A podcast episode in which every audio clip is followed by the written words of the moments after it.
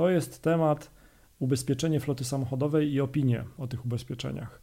No bo teraz mm, no, żyjemy w takich czasach, że można w internecie znaleźć dużo różnych opinii na różne tematy, również na tematy ubezpieczeń floty.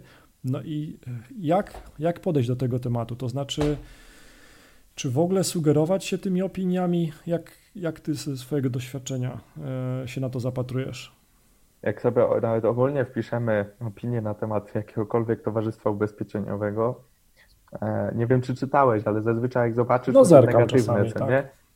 No tak, no bo wiesz, to, to jest tak, że jakby ludzie tak mają taką cechę, że chętniej 10 razy chętniej coś napiszą negatywnego, niż polecą coś pozytywnie, nie?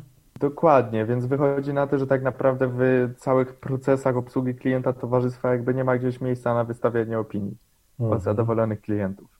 Tak domniemam. Chyba, że przy e, wypłaceniu odszkodowania.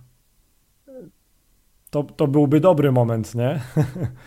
E, miałem niedawno wypłacane odszkodowanie i jakby coś takiego do mnie nie dotarło. Więc... Ty jako klient końcowy, czy ty jako. Agent? Ja jako klient już. O, nie jako agent, no widzisz. klient. No widzisz, no i byłeś, byłeś zadowolonych, domniemam, jakby z, z kwoty, tak, i z procesu tak, całego. No, to, no więc właśnie. Więc... likwidację szkód, ale to wiesz, to też jest ta kwestia, że jakby wiem, czym to się je, więc mm też wiem, co robić. -hmm. A jeżeli ktoś no jakby nie jest doświadczony w tym i sam to wszystko po drodze robi i, się na tym nie zna, no to różnie może wyjść.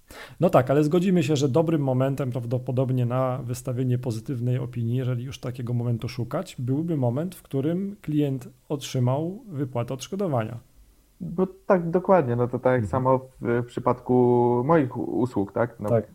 Ja zawsze pytam już po podpisanej umowie, tak? Czy o, o referencję, bo na przykład jest Pewnie. to firma, czyli po prostu dobrze mieć te referencje też na papierze od firmy, czy jest to Oczywiście. po prostu klient indywidualny, czy gdzieś tam opinia na Facebooku, czy w Google. Znaczy u mnie z reguły to 99% opinii jest tak naprawdę na Facebooku.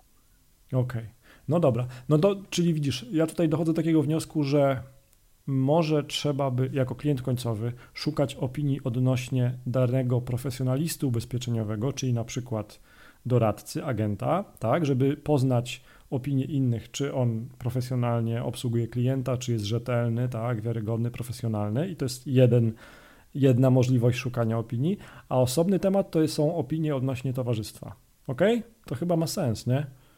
To też ma e, jakiś sens, aczkolwiek pamiętajmy, że każde towarzystwo do każdej umowy ma zestaw ogólnych warunków. Jasne. Tam jest napisane tak naprawdę wszystko, czyli za co też między innymi biorą odpowiedzialność, a za co nie biorą. Jakie są nasze obowiązki, a co może zrobić towarzystwo. Więc e, tak naprawdę jakby niepomyślne e, wypłacenie danego odszkodowania, czy po prostu odmowa mhm. towarzystwa.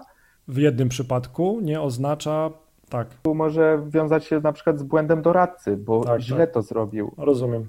Czyli... A w drugim przypadku bo nie doszło do takiego zdarzenia, które powinno dojść, żeby była odpowiedzialność Jasne. towarzystwa, a w trzecim, bo coś się tak mogło znaleźć. Tak, nie ukrywam, w historii czyli, takie rzeczy się dzieją. Czyli to kwestia jest bardzo indywidualna, dlatego trzeba opinię o towarzystwach brać z przymrużeniem oka, delikatnie mówiąc. No, do, dokładnie tak podsumowując, okay. to, to bym to w ten sposób okay. robił. Jakby nie brałbym tego do serca, wiesz, czytając to, co jest w internecie, bo no jednak się ubezpieczamy, więc... Pewnie, pewnie. To nie jest Dobrze. tak, że wszystko jest złe.